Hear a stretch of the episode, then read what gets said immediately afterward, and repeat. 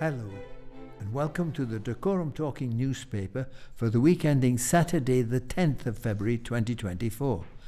This is David, and your other readers are Susan, Samida, and Catherine. The editor this week is Eleanor. All the members of Team five. Most of our news items are taken from Hemel Hempstead, Berkhamsted and Tring, Gazette and Express newspaper.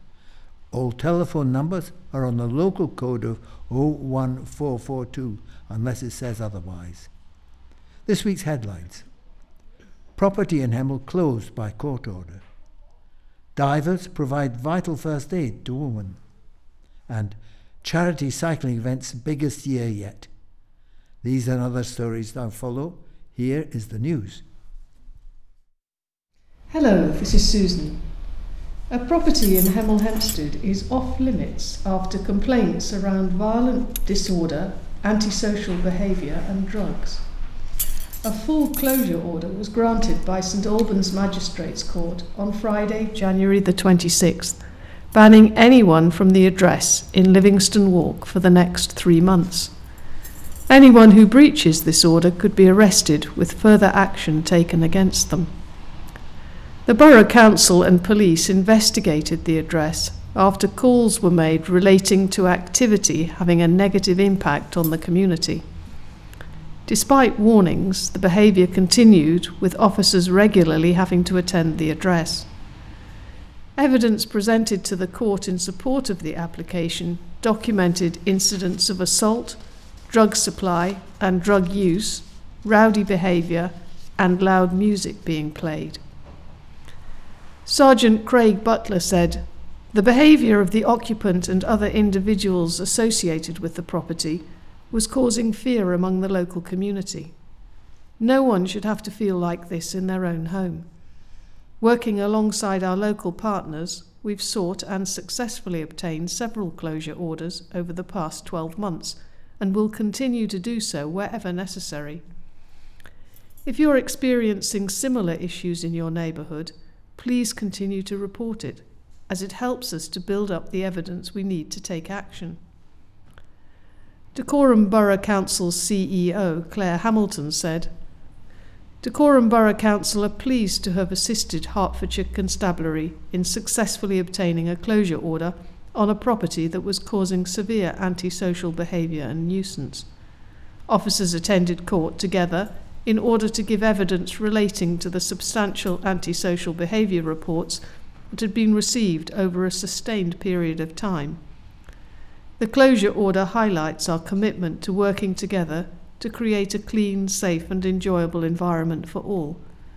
Antisocial behaviour committed throughout the borough of Dacorum will not be tolerated, and we will continue to work in collaboration with our partners to ensure the safety and well-being of our community."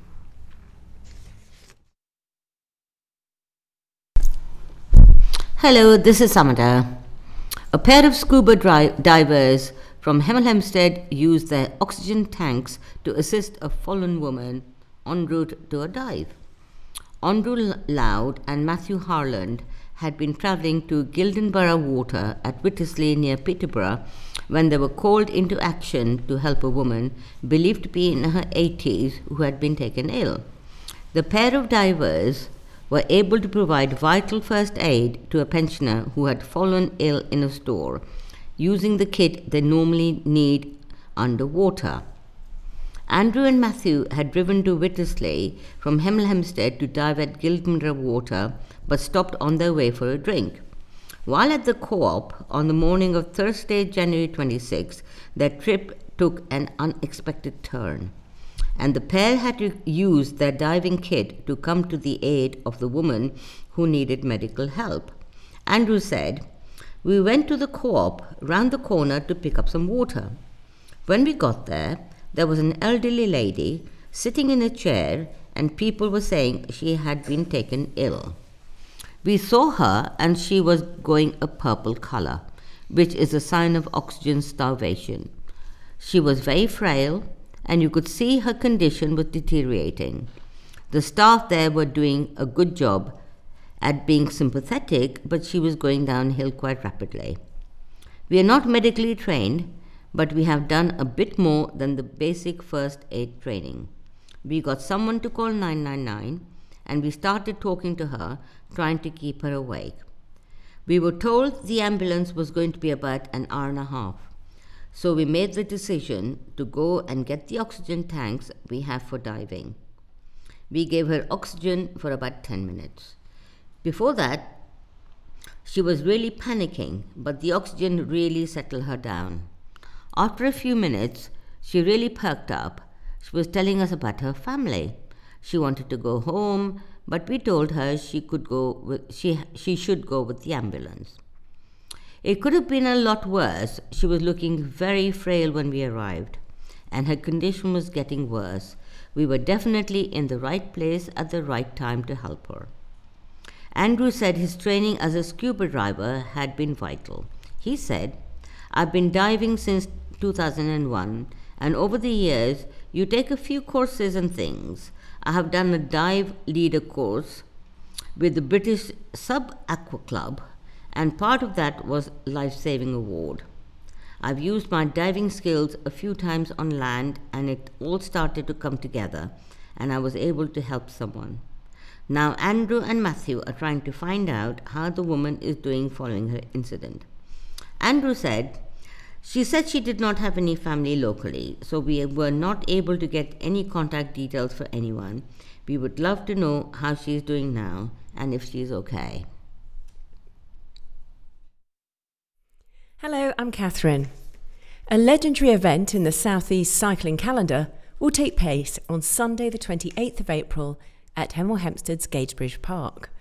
The, Hill, the DENS Hills Buster, in partnership with British Cycling, boasts a selection of routes that can take riders over the rolling Chiltern Hills and through the stunning countryside of Herts, Beds and Bucks. The charity Sportive is expected to welcome hundreds of passionate cyclists from the home counties, London and beyond, with all proceeds supporting DENS in their mission to help rebuild the lives of local people facing homelessness, poverty and social exclusion. With a choice of twenty-five k, sixty k, one hundred k and one hundred twenty k routes on offer, the charity is encouraging riders of all backgrounds and abilities to take on the challenge for a worthy cause. Further highlights include well-stocked feed stations and a lively event village where cyclists can celebrate with post-ride street food and drinks. The event is sponsored by Orion Financial Management, a financial services company based in Hemel Hempstead. Among several organisations supporting the event is Hemel Hempstead Cycling Club, who have chosen DENS as their official charity of twenty twenty-four and will support with event logistics. Simon Hemmington, club chairman, said, "We are delighted to be a part of this legendary local cycling event, which is held in high esteem by many of our members thanks to its great organisation and strong sense of community." Wendy Lewington, DENS C E O, said, "The DENS Hill Buster has become a mainstay of the local cycling scene, and we'd love as many participants, old or new, to join us in making twenty twenty-four its biggest year ever. Not only will you be treating yourself to a fantastic day out, but you'll be making a big difference for people in times of need." Now, this week in history, February the eighth, nineteen thirty-one. James Dean, cult actor, was born in Marion, Indiana. He made just three films, East of Eden, Rebel Without a Cause, and Giant, before he died in a car crash. On this day last year, a new award for non-fiction books by women was launched by the charity behind the Women's Prize for Fiction. February the ninth, eighteen fifty-five, The Devil's Footprints appeared in snowbound South Devon, a hundred miles of cloven hoofprints, each eight inches apart in a single line and measuring four inches by two. On this day last year, the Duke and Duchess of Cornwall, William and Kate, made their first joint official visit to Falmouth since taking on their new roles. February the tenth, nineteen sixty-two, in Berlin, U S spy plane pilot Gary Powers, shot down by the Russians, was exchanged for K G B agent Rudolf Abel, captured in New York five years earlier. February the eleventh, nineteen ninety, South Africa's black nationalist leader Nelson Mandela was freed from prison after twenty-seven years. On this day last year, a piece of artwork by Tintin creator Hergé set a world record for the most valuable original black and white drawing by the artist, after selling at auction for more than two million euros. February the twelfth, nineteen twenty-four, Rhapsody in Blue by George Gershwin was first performed in New York. And two dates for your diary this week. Chinese New Year, tenth of February. It's the year of the dragon. Chinese communities around the world will celebrate the start of the new lunar year. Shrove Tuesday, thirteenth of February, otherwise known as Pancake Day. Shrove Tuesday is the traditional feast day before the start of Lent. This is a Christian festival that sees people give up luxuries for forty days in the lead up to Easter.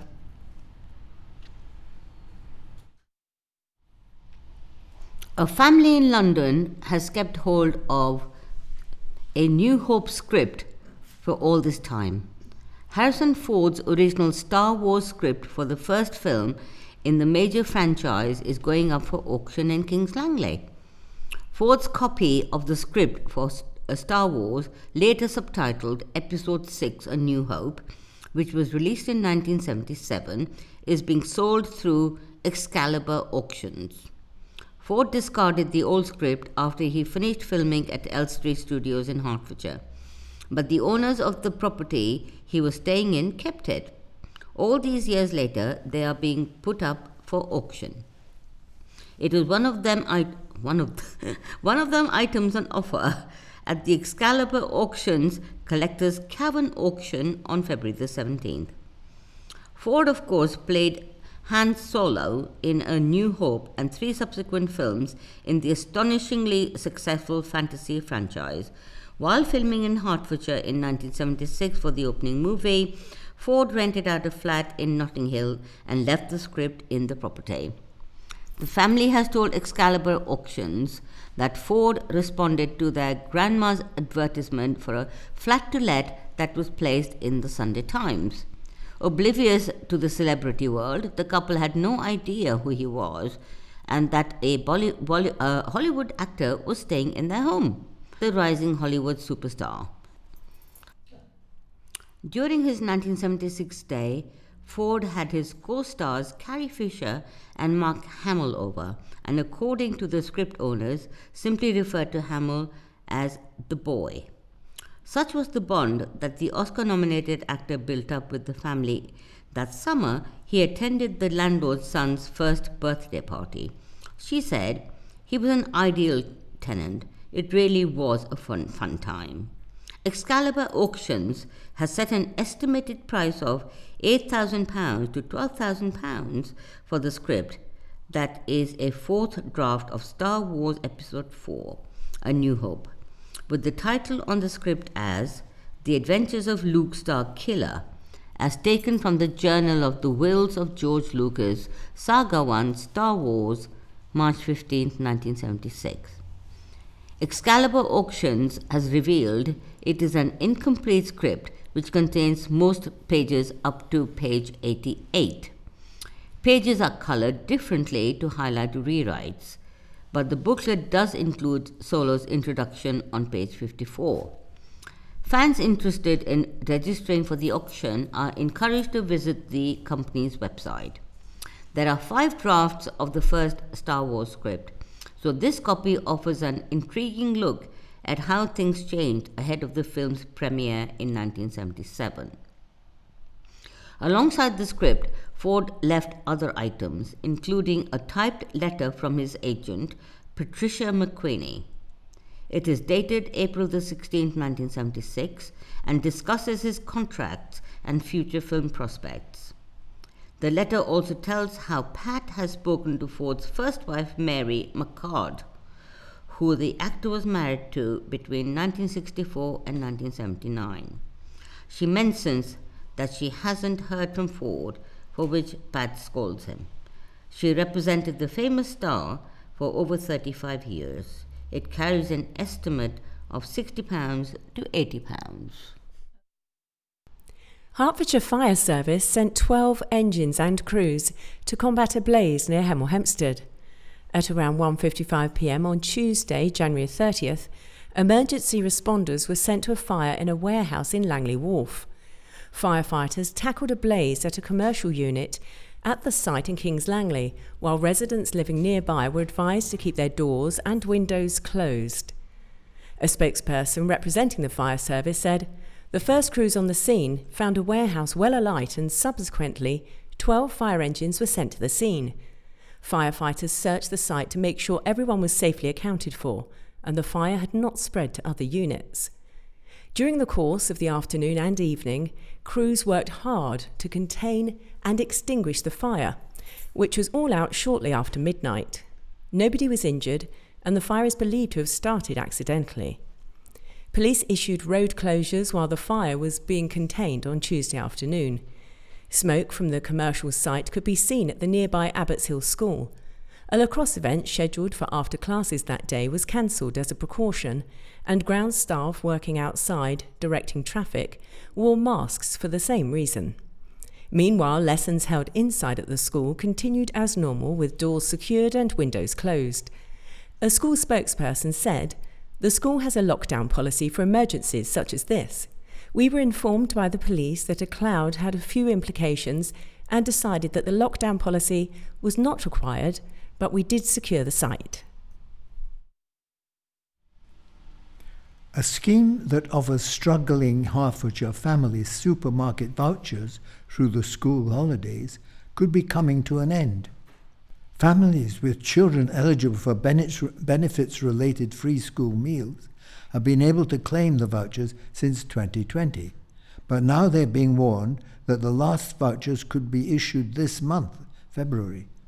That's because the County Council scheme currently re- relies on funding through the Government Household Support Grant, and County Councils have been given no guarantee the funding will continue past March.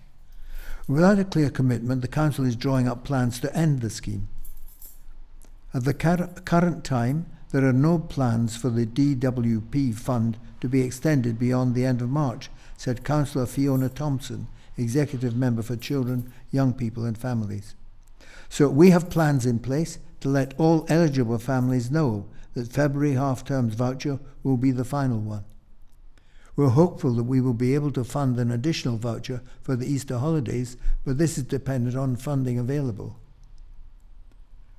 Acknowledging the financial pressures families are facing, Councillor Thompson says she has already written to the Minister to ask for the Household Support Fund to be extended beyond the end of March. And she said, "We will continue to lobby the government to ensure that they understand the challenges we are facing." Councillor Nigel Bell, leader of the Labour group on the County Council, says this is very concerning, and he says that they will be pushing the County Council to seek clarification from the government on their long-term plans. "It's not right that the government did not make the commitment to the autumn statement, leaving families and local families not knowing what was happening," said Councillor Bell. Meanwhile, Councillor Mark Watkin, the Liberal Democrat spokesperson on children's services, has also expressed concern. He told the local Democracy Reporting Service, "It is devastating for the families that this vital support will be removed, and we have, challenge- we have to challenge the government on the harm that this will cause." The County Council is facing drastic financial challenges because the failure of the government to fund local authorities properly. "I blame central government for walking away from this and causing the subsequent harm to our most needy children." In response, a spokesperson for the Department for Work and Pensions said, "We have invested over two billion pounds in the Household Support Fund over the last two years, with almost eight hundred million pounds already paid to families with children to help with the cost of living. The current fund is available up until March twenty twenty-four as part of wider cost of living support worth an average three thousand seven hundred pounds per household, including raising benefits by six point seven percent from April and increasing the local housing allowance. The County Council's school holiday activity programme, HAPPY, which includes a meal for participating children, will continue during the Easter, summer and Christmas holidays this year. Hertfordshire County Council's opposition to Luton Airport's expansion plans was put under the spotlight. Luton Rising, the owner of London Luton Airport, has applied to increase the annual number of passengers using the airport from nineteen million to thirty-two million a year.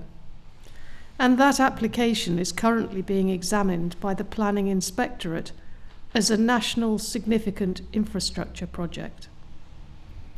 At a budget scrutiny meeting, Conservative Councillor Sarah Tallon suggested that Luton Borough Council, through Luton Rising, was outpacing Hertfordshire County Council in terms of legal expertise.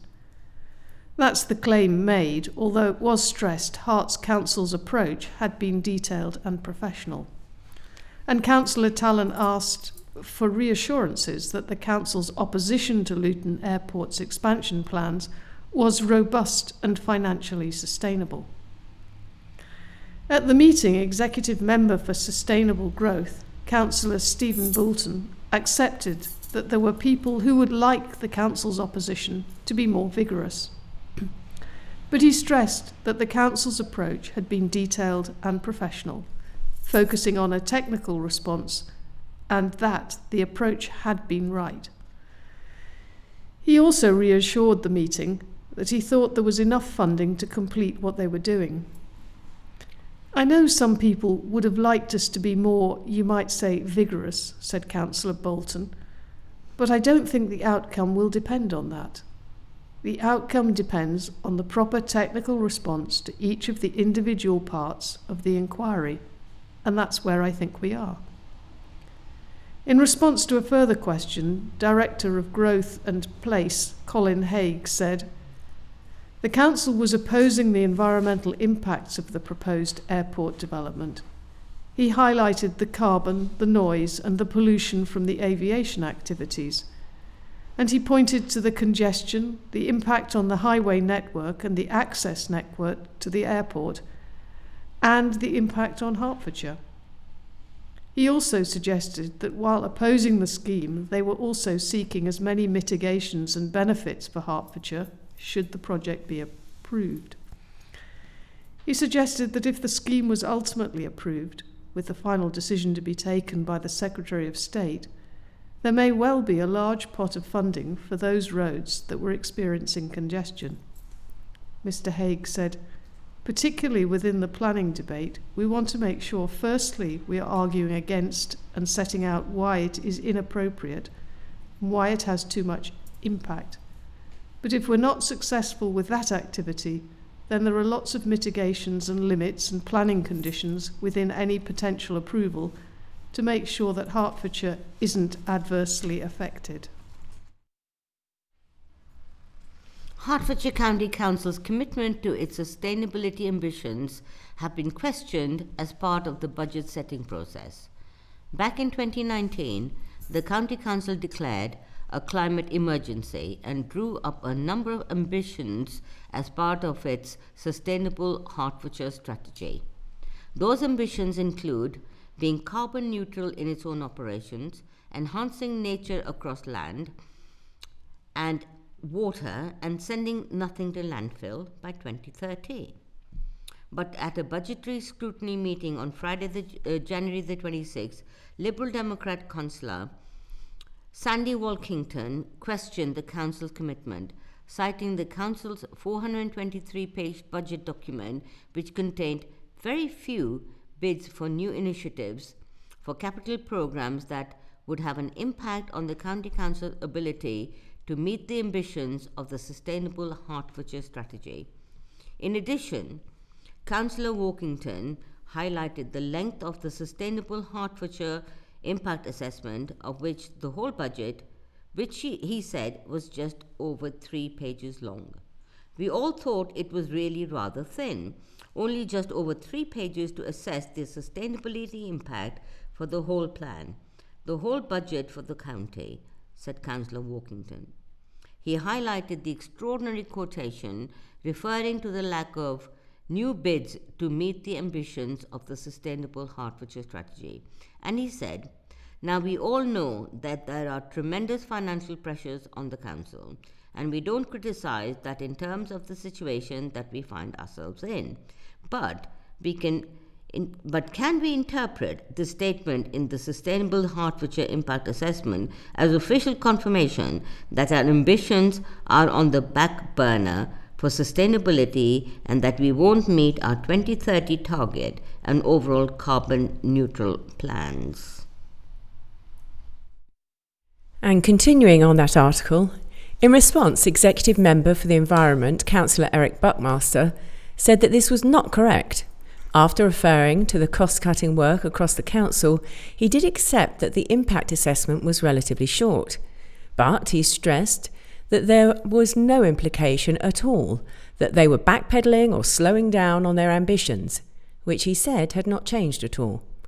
I just think that maybe we could have expressed it at a, a bit better, and you are right to point that out, he said. Meanwhile, Executive Director for Growth and Environment, Mark Doran, said that the focus was on making sure business as usual was more sustainable, not necessarily new measures. We are putting a lot of effort into embedding sustainability throughout the activities that the council does, he said. So it's not necessarily about doing new additional things, it's actually about making sure that the things we are doing are more sustainable, so that business as usual becomes more sustainable as a normal way of operating the council. That's part of the reason that you don't see lots of new bids, because it's actually about using the money to do the activities in a more sustainable way. The Climate Change Act commits the U K government by law to reducing greenhouse gas emissions by at least one hundred percent of nineteen ninety levels, net zero, by twenty fifty.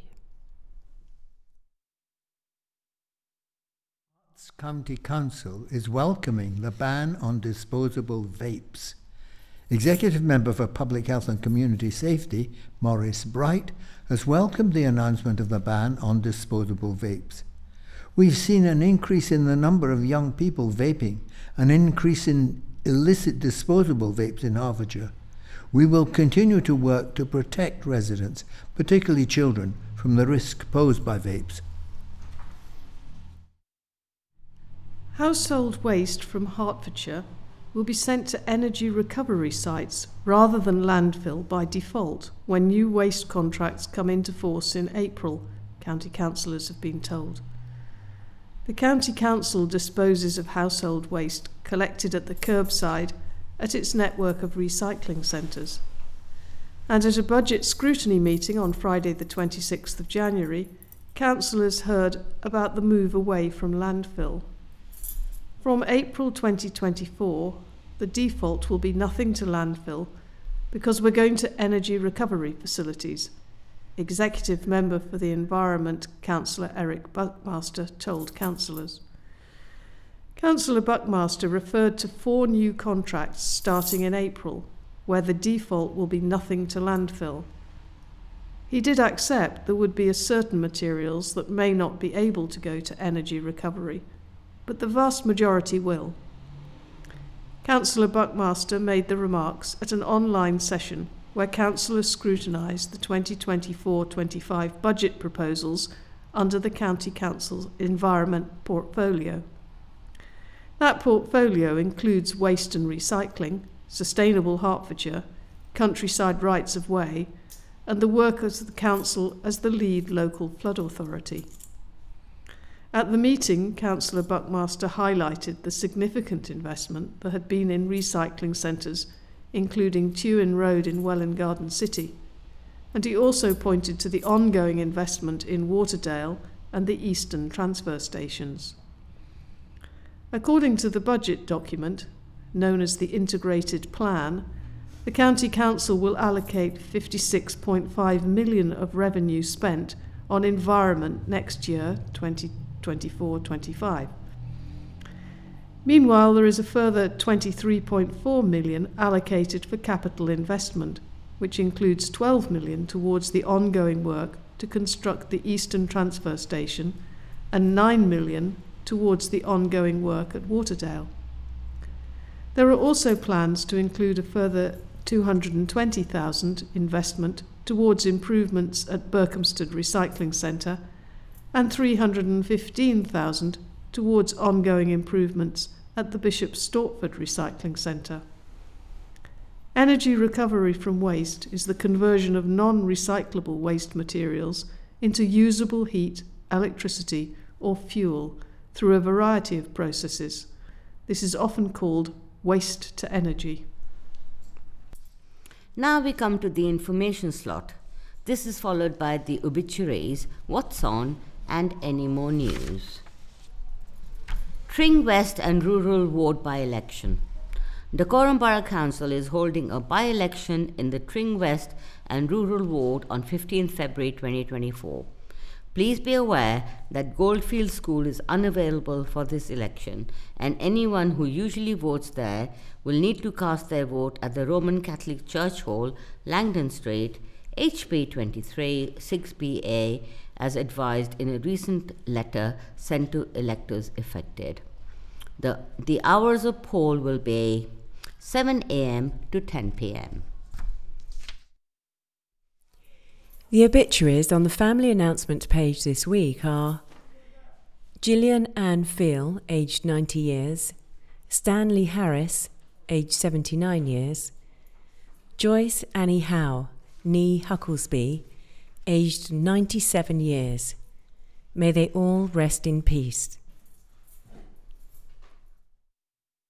Now what's on? Music.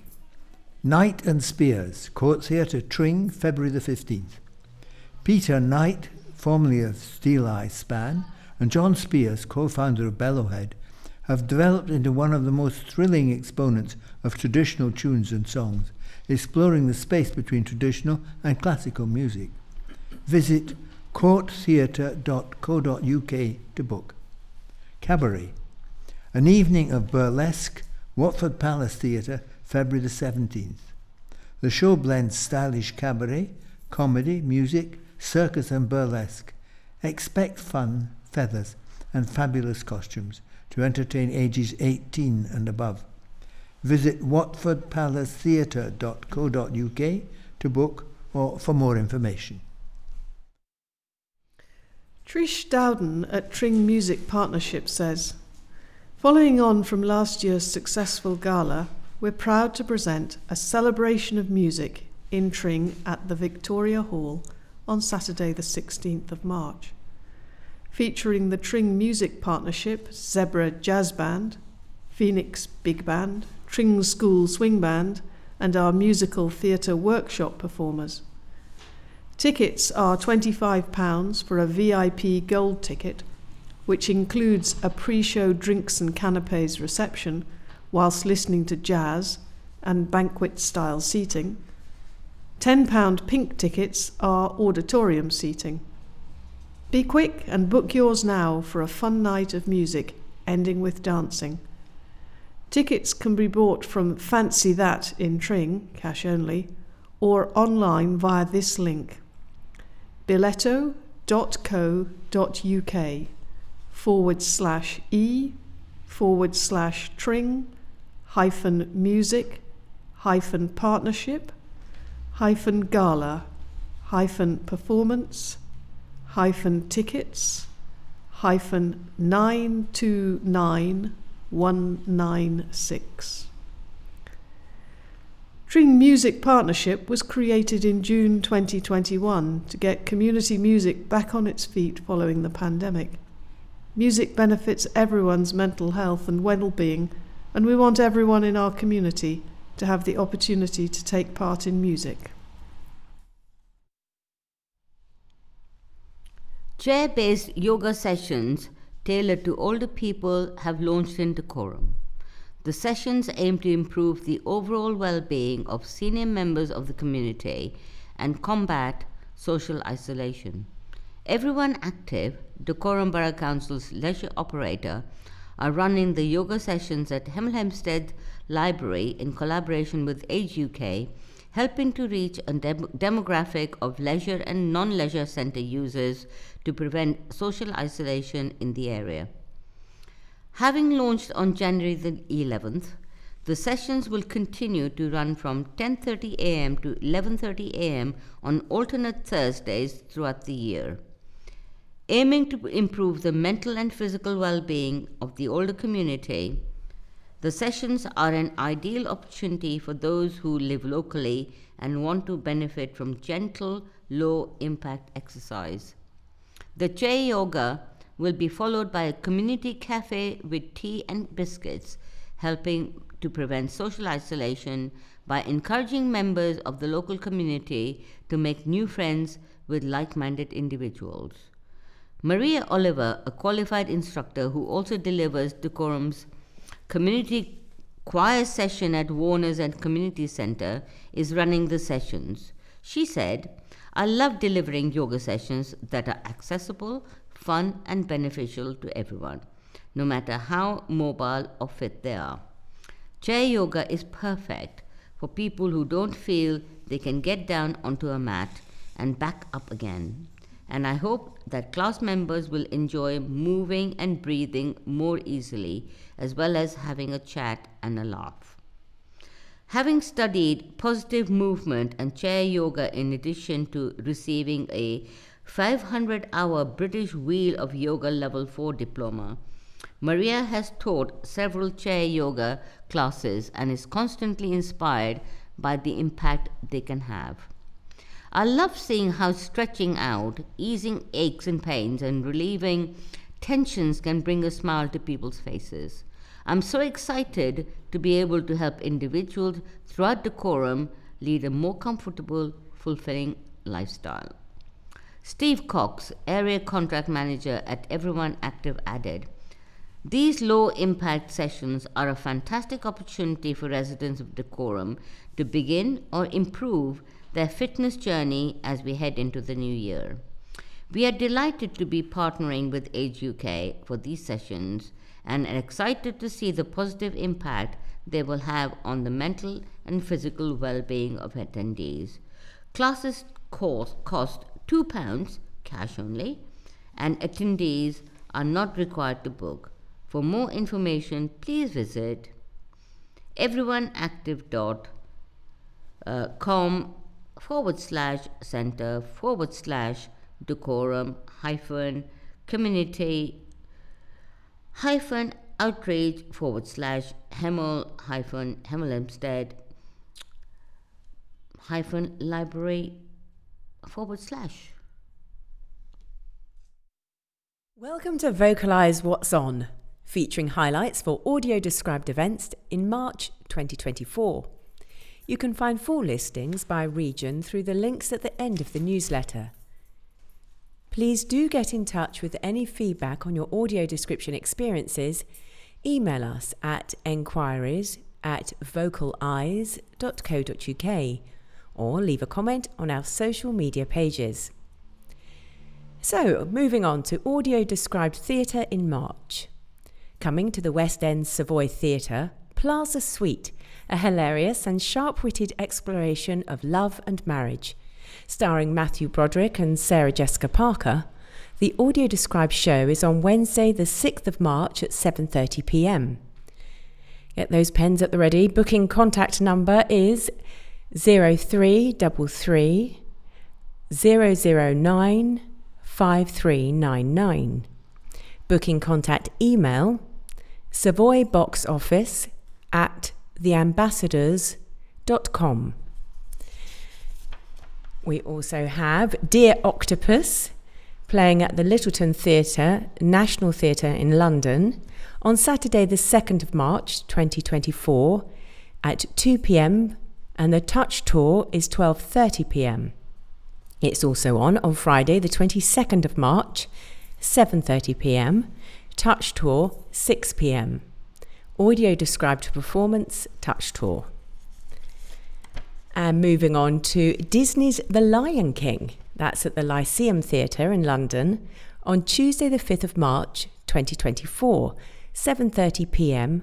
The Touch Tour time is to be decided. Again, audio described performance. And one last one, Till the Stars Come Down, It's on at the Dorfman Theatre, National Theatre London, on Thursday the seventh of March twenty twenty-four. seven thirty p m is the performance time, and the Touch Tour is six p m. And again, it's an audio-described performance. More theatre events. The Merchant of Venice, nineteen thirty-six, at the Criterion Theatre in London, Saturday the ninth of March twenty twenty-four at two thirty p m. The Touch Tour is yet to be confirmed. Wicked at the Apollo Victoria, London, Thursday the twenty-first of March twenty twenty-four at seven thirty p m. The Touch Tour is at five fifteen p m. And Meet the Portraits, recorded audio described guide, at the National Portrait Gallery in London on until Monday the thirtieth of December twenty twenty-four.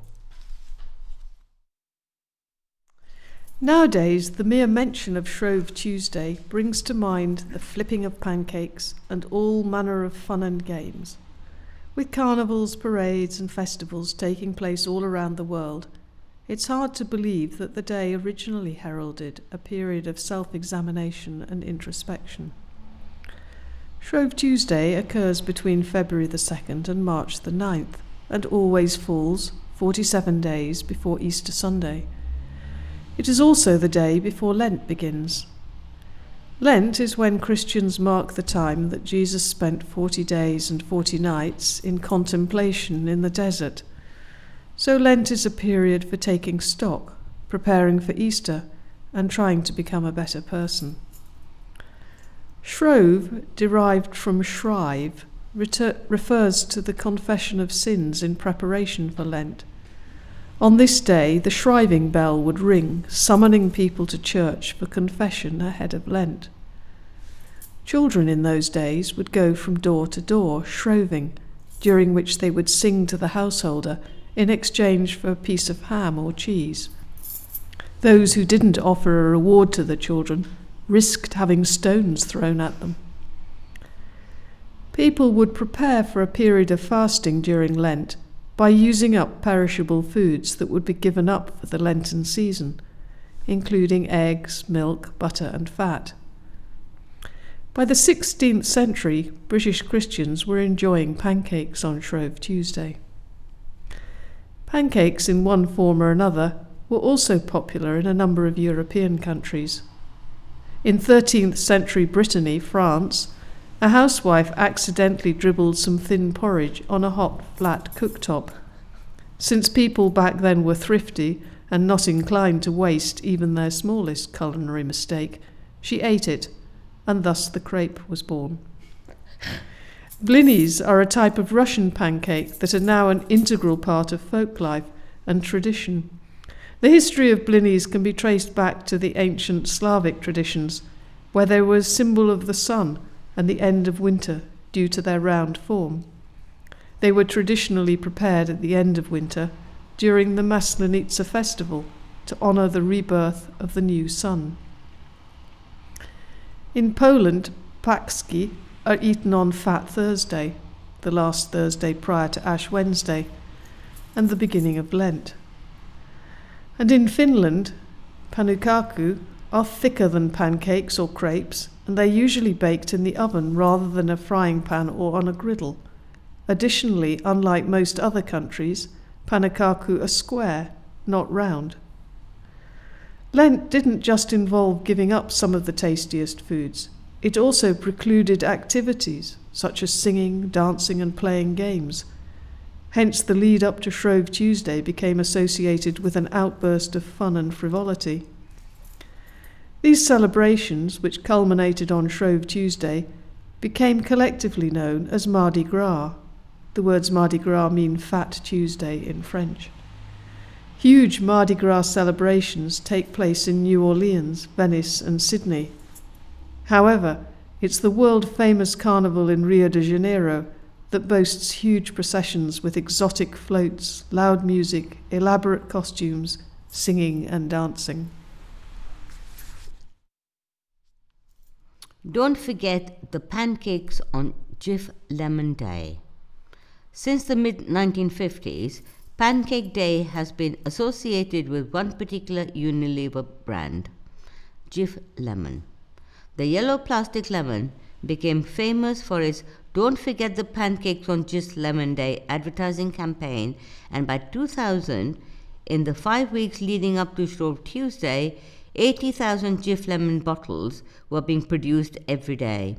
The adverts were shown throughout the nineteen seventies, eighties and nineteen nineties on television screens in the United Kingdom and Ireland. It's good news for the Dacorum dining scene after food venues were awarded a clean sweep by hygiene inspectors. Six establishments were given five-star ratings by the Food Standards Agency, the highest rating available, meaning outstanding. They include two restaurants, cafes or canteens. And the first is the Gallery Cafe Bar at the Old Town Hall in the High Street, Hemel Hempstead, Hertfordshire, rated on the twenty-ninth of December. We also have Relish at Maylands Business Centre, Redbourne Road, Hemel Hempstead, rated again on the twenty-eighth of December. And three ratings have been handed to pubs, bars or nightclubs. Again, five-star, the Rex Cinema Berkhamsted at Rex Cinema High Street, Berkhamsted, rated on the twenty-ninth of December. The Robin's Social Club at the Robin Hood Social Club, Robin Hood Meadow, Hemel Hempstead.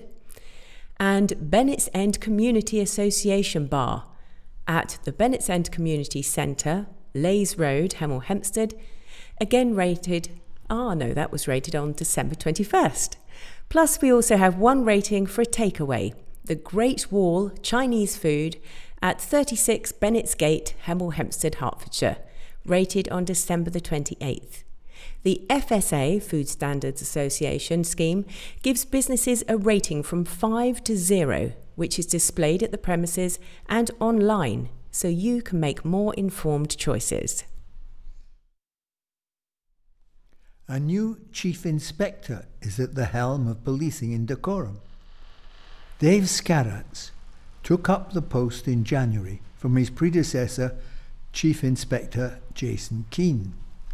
Dave, who is originally from Hemel Hempstead, joined the force as a call handler in the control room when he was just eighteen years old. A year later, he joined as a police constable and was posted to the intervention team in Hartsmere, responding to emergency incidents. In twenty ten, he became a detective in the world of serious and organised crime before rising through the ranks and eventually becoming a detective chief inspector in twenty twenty-three. Dave said, "I'm a career detective, specialising in covert policing, but I always loved my time in uniform, and so it's nice to be back on the front line. A lot has changed since my time on intervention, such as the demand and expectations on policing. But at the heart of it, it's still the same job. Tackle crime and make sure that people feel safe." As Chief Inspector, Dave is responsible for overseeing the work of the neighbourhood policing team, officers and P C Os who focus on issues such as antisocial behaviour, speeding, criminal damage, theft and drug-related crime. He also manages the local crime unit, which investigates more serious crimes such as robbery and burglary.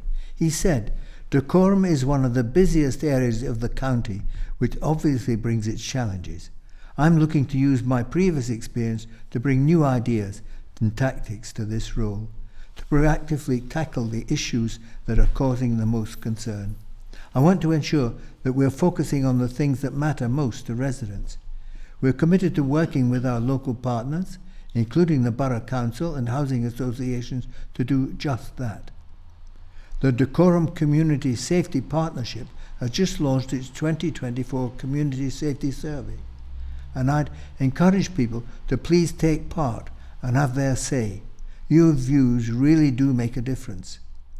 A survey can be completed via the Council's website, https colon slash slash letstalk.dacorum.gov.uk slash community hyphen safety hyphen survey. Residents can also give feedback on what they think police should be prioritising in their areas. Visit bit.ly slash priorities hyphen decorum to share your views. The number of mortgage approvals made to home buyers hit a six-month high in December, according to Bank of England figures. Some fifty thousand four hundred fifty-nine mortgages were approved for house purchase in December, marking the highest total since fifty-three thousand nine hundred fifty-three approvals in June twenty twenty-three. The effective interest rate, the actual interest paid on newly drawn mortgages, fell from five point three four percent in November to five point two eight percent in December, the first drop since November twenty twenty-one. Sarah Coles, head of personal finance at Har- Hargreaves Lansdown, said, "We can celebrate approvals pushing through fifty thousand, and there are some signs that January has seen another bounce, but we're still a long way from a healthy market. Approvals have to be seen in the context of the fact that, excluding the start of the pandemic, we had been used to approvals of over sixty thousand a month for the best part of a decade, and we're still well short of this." Thomas Pugh, economist at audit, tax and consulting firm R S M U K, said, "The increase in mortgage approvals for house purchase suggests that life may be starting to return to the housing market, and that if house prices haven't quite reached the nadir, they're probably not far off it. Indeed, now that attention has firmly turned to when interest rates will start to fall, mortgage rates have started to drop." Local football. Hemel Hempstead Towns suffered late agony on Saturday as host Weymouth came from three two down to win four three in stoppage time. The Tudors were leading three two in the eighty-fourth minute, taking a two nil lead through Caelan Hines and Bailey Brand before being pegged back to two two. Michael Fulivi's goal had them back in front, but Weymouth struck on the eighty-fourth minute, and then in the fourth minute of stoppage time, Keelan O'Connell hit the winner to leave Hemel four points off the play-off places ahead of the midweek, game, uh, midweek games in which the Tudor, Tudors didn't feature. On Saturday, Hemel go to F A Cup heroes Maidstone United. Berkhamsted, meanwhile, earned a one one draw at Alf Church. Tom Newman struck in the second half to earn a point after the hosts took uh, the lead just before half-time. Burko, who are fifteen points from safety in S P L Premier Central, host high-flying Needham Market on Saturday. Residents can have their say on improvements to routes for cycling and walking in Dacorum. Hertfordshire County Council, in partnership with Dacorum Borough Council, is putting together the Local Cycling and Walking Infrastructure Plan, the L C W I P. A consultation has been launched and is open until February the twenty-sixth. The L C W I P aims to make walking and cycling the best choices for shorter journeys or part of longer journeys, so people see these options as preferable to using a car in the future. Residents can help identify key cycling and walking routes in the borough which require improvements over the next ten years, and for which funding will be sought from government and other sources. Future enhancements could include new or improved crossings, footway improvements, junction upgrades and traffic calming measures. Once the consultation has ended, feedback will be considered as the final draft L C W I P is drawn up. A further public consultation will be held following the creation of the final draft. Councillor Phil Bibby, Executive Member for Highways and Transport at Hertfordshire County Council, said, "We want cycling and walking to be an easy and convenient choice for people travelling in Dacorum. Receiving feedback on our proposed plan is key to helping develop a framework that provides a greener and safer way to travel. Our aim is to offer all residents a cleaner, greener, healthier Hertfordshire. By increasing access to cycling and walking initiatives, we'll help to improve health and air quality, as well as reduce traffic congestion. Councillor Adrian England, portfolio holder for climate change and deputy leader at Dacorum Borough Council, added, "Our residential streets are full of parked cars, making convenient parking impossible and restricting movement for emergency services. More cycling and walking can help.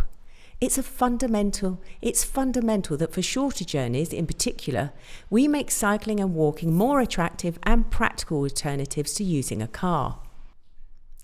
We aim to pinpoint, with your help, where the potential demand is greatest for cycling and walking improvements in Dacorum, and where changes will most benefit our residents by creating space. Visit dacorum.gov.uk forward slash walking and cycling to have a say." Blaze Tapp writes, "The key to working in an office is tolerance. There isn't much I haven't witnessed in workplaces across the country during the working life that began more than thirty years ago. In the early nineties, horseplay at work was not only far more commonplace than is today, but it was almost always encouraged by some of the people I worked for back then. Banter included asking the gormless trainee to go to the corner shop for a bucket of steam or sky hooks was par for the course. For many of us starting out in work in those days before mentors and dress-down Fridays. These days, of course, such pranks would result in the said employer being marched to the nearest employment tribunal with a chequebook in hand, and there wouldn't be many of us who would, be, who would disagree. While work is now mercifully far more inclusive for the majority of employees than it was in the days of four television channels and reliable bus services, there is an argument that since we all started returning from work, years of working from home, we've become less tolerant of our colleagues. Last week it was revealed that one hundred sixty thousand pounds had been spent on teaching civil servants that they shouldn't engage in non-verbal snubs, such as eye-rolling and looking at one's mobile phone while a colleague updates you on the outcome of the latest three-hour meeting. Such acts, we are told, could be viewed as microaggressions, which are a form of discrimination. I don't know about you, but stopping people from rolling their eyes in the office seems as unachievable as banning coughing or outlawing the increasingly tedious personal announcement klaxon social media posts whenever someone moves jobs. I've worked with some world-class eye rollers, some of whom also do a fantastic exaggerated sigh whenever the words won't do the trick. In most cases, these people haven't been office bully or someone who shouldn't be immediately marched down to H R, but are usually people who haven't yet mastered the poker face that's required in order to reach the top of most professions in the twenty-first century. While it is incumbent on all of us to be mindful of those around us, especially those people we have nothing in common with apart from the fact we all work together, this does apply in both ways. As irritating as they might be, we'll all have our idiosyncrasies, and in some cases, we don't know we're doing it. Tolerance is often the key to any successful workplace, but it appears that this is a quality in short supply." We're coming to the end of this week's news. Sunrise and sunset times for this weekend are seven twenty-four a.m. and five oh eight p.m. For those with access to the internet, our news is uploaded to our website soon after the recording each week on Thursday evening. This can be found by visiting d t n hemel dot org dot u k. If you wish to listen on Alexa, say, "Alexa, open the talking newspaper skill." Alexa will ask you which broadcast you want to listen to. When prompted, reply, "Play the Dacorum Talking newspaper." This part can be tricky. If Alexa offers the wrong station, just say no and then try again. For those who are listening to this week's news via a memory stick, after the music there is the amenities section that gives details of various groups and the contact details of organisations. Please remove your memory stick carefully from the player and return it to us in the pouch provided. Seal it up firmly. Turn the label over and post it back to us using any Royal Mail postbox. No stamp is required. Thank you for listening. Until next time, it's goodbye from all your readers, the editor, and Joe, your technician for this week. Goodbye.